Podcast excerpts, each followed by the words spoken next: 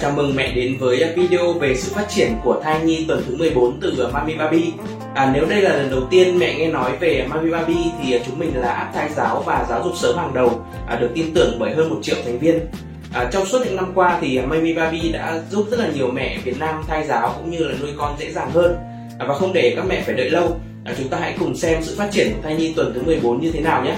Nếu nhìn hình siêu âm của bé ở tuần này thì chắc bố mẹ sẽ rất là vui vì à, trông bé đã rất ra dáng à, một em bé hoàn chỉnh rồi, đặc biệt là ở phần cổ.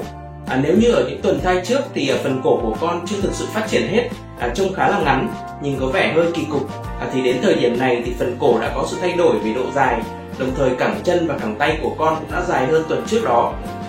À, khuôn mặt con lúc này thì đã hình thành đầy đủ ngũ quan với mắt, mũi, miệng, tai và lông mày À, tuy nhiên thì à, phần lông mày vẫn còn khá mờ nhạt, chỉ giống như là một lớp lông tơ mỏng được phủ ở bên trên đôi mắt. À, cơ thể con thì à, giai đoạn này tương đương với một quả chanh vàng với cân nặng khoảng 43 à, g và chiều dài khoảng 8 đến 9 cm. Ở thời điểm này thì à, bộ phận sinh dục của con đã phát triển đầy đủ à, nhưng vẫn khá khó khăn để nhìn rõ được ở trên máy siêu âm. À, vì thế ở tuần này thì bố mẹ đã có thể biết được giới tính của con rồi nhưng mà chưa thể chính xác được 100%. À, các tuần sau thì bố mẹ hãy siêu âm lại để có thể có kết quả chính xác hơn nhé. À, cùng với những thay đổi ở bé là những thay đổi ở mẹ. À, thay đổi rõ nhất ở mẹ là những triệu chứng ốm nghén được giảm dần. À, một số mẹ thì đã hết hẳn nghén. À, đây là điều rất là tuyệt vời. Ngoài ra thì tâm trạng của mẹ à, sẽ tốt hơn và cảm thấy mình có nhiều năng lượng hơn, à, dai sức hơn. À, có một sự thay đổi đáng kể ở tuần này đấy là vòng một của mẹ sẽ to hơn. Tùy cơ địa của mỗi người mà độ lớn nhỏ sẽ khác nhau. À, điều mẹ cần lưu ý là nếu áo lót bị chật thì hãy thay áo lót mới thoải mái hơn à, mẹ có thể tìm hiểu tất cả những loại áo lót chuyên dụng mà cho con bú nữa. Sau sinh có thể dùng luôn rất là tiện.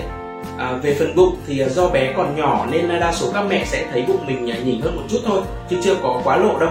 À, mẹ bé heo nhà mình thì khi mà có bầu 4 tháng thì mặc váy suông rộng nên mọi người xung quanh không biết là có bầu luôn vì nhìn không thấy bụng ở tuần thứ 14 có một việc rất là quan trọng mẹ cần lưu tâm đó là đo độ mở da gáy thai nhi Việc này nhằm phát hiện những bất thường trong những sắc thể của bào thai, trong đó điển hình nhất là hội chứng đau. À, việc đo độ mờ da gáy sẽ cho kết quả chính xác nhất ở giai đoạn thai nhi được à, 11 trên 14 tuần tuổi. Vì thế nếu những tuần trước mà mẹ chưa đo độ mờ da gáy thì hãy làm luôn ở tuần này nhé. 14 tuần là lúc thai nhi bắt đầu à, vào tam cá nguyệt thứ hai. À, mẹ sẽ cảm thấy khỏe mạnh hơn mà bụng lại chưa quá to, đi lại vẫn dễ dàng, à, cơ thể nhẹ nhàng. Có 3 việc mà mẹ nên làm nhất vào thời điểm này cũng là cách để thai giáo tốt nhất cho bé. Một là massage bụng bầu. Đây là hình thức thay giáo xúc giác, nghĩa là dùng tay tác động tới thai nhi. À, massage bụng bầu thì không nên thực hiện vào 3 tháng đầu vì có thể gây ờ, sảy thai. Nhưng khi đã qua 3 tháng đầu thì mẹ có thể massage bụng bầu nhẹ nhàng mỗi ngày. À, có thể nhờ bố hoặc là tới các spa chuyên dành cho bà bầu để massage đều được. À, khi massage thì ờ, mẹ nhớ nói chuyện với con. Đó là cách ờ, thay giáo ngôn ngữ tốt và giúp bé phát triển ờ, khỏe mạnh và thông minh. Thứ hai là đi du lịch cùng người thân. À, đây là thay giáo vận động và thay giáo cảm xúc. À, mẹ vừa được vận động vừa có nhiều niềm vui. Hãy lên kế hoạch à, đi du lịch ngay trong 3 tháng giữa thai kỳ vì đây được coi là giai đoạn an toàn nhất cho cả mẹ và bé. Mẹ lưu ý là nên chọn đi những nơi có thời tiết à, dễ chịu địa hình bằng phẳng à, tránh leo núi hoặc là đi bậc thang quá nhiều à, đi du lịch nhưng mà phải kết hợp với nghỉ ngơi. Thứ ba là giải quyết công việc quan trọng à, mẹ hãy tranh thủ giải quyết những công việc quan trọng nhất ở công ty bởi đây là giai đoạn sức khỏe của mẹ tốt nhất. À, đến 3 tháng cuối thì mẹ sẽ rất là nặng nề. À, việc đi lại làm việc sẽ không thuận tiện như là bây giờ nữa.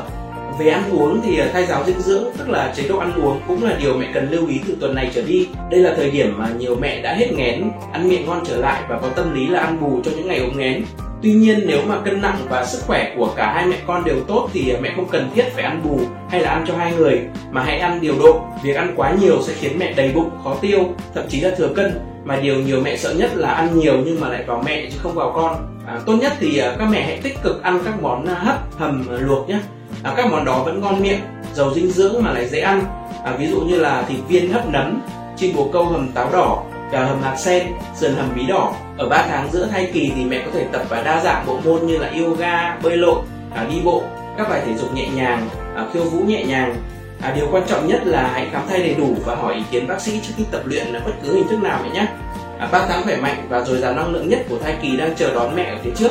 Mẹ và bé hãy cùng tận hưởng nhé. Cảm ơn sự ủng hộ của mẹ.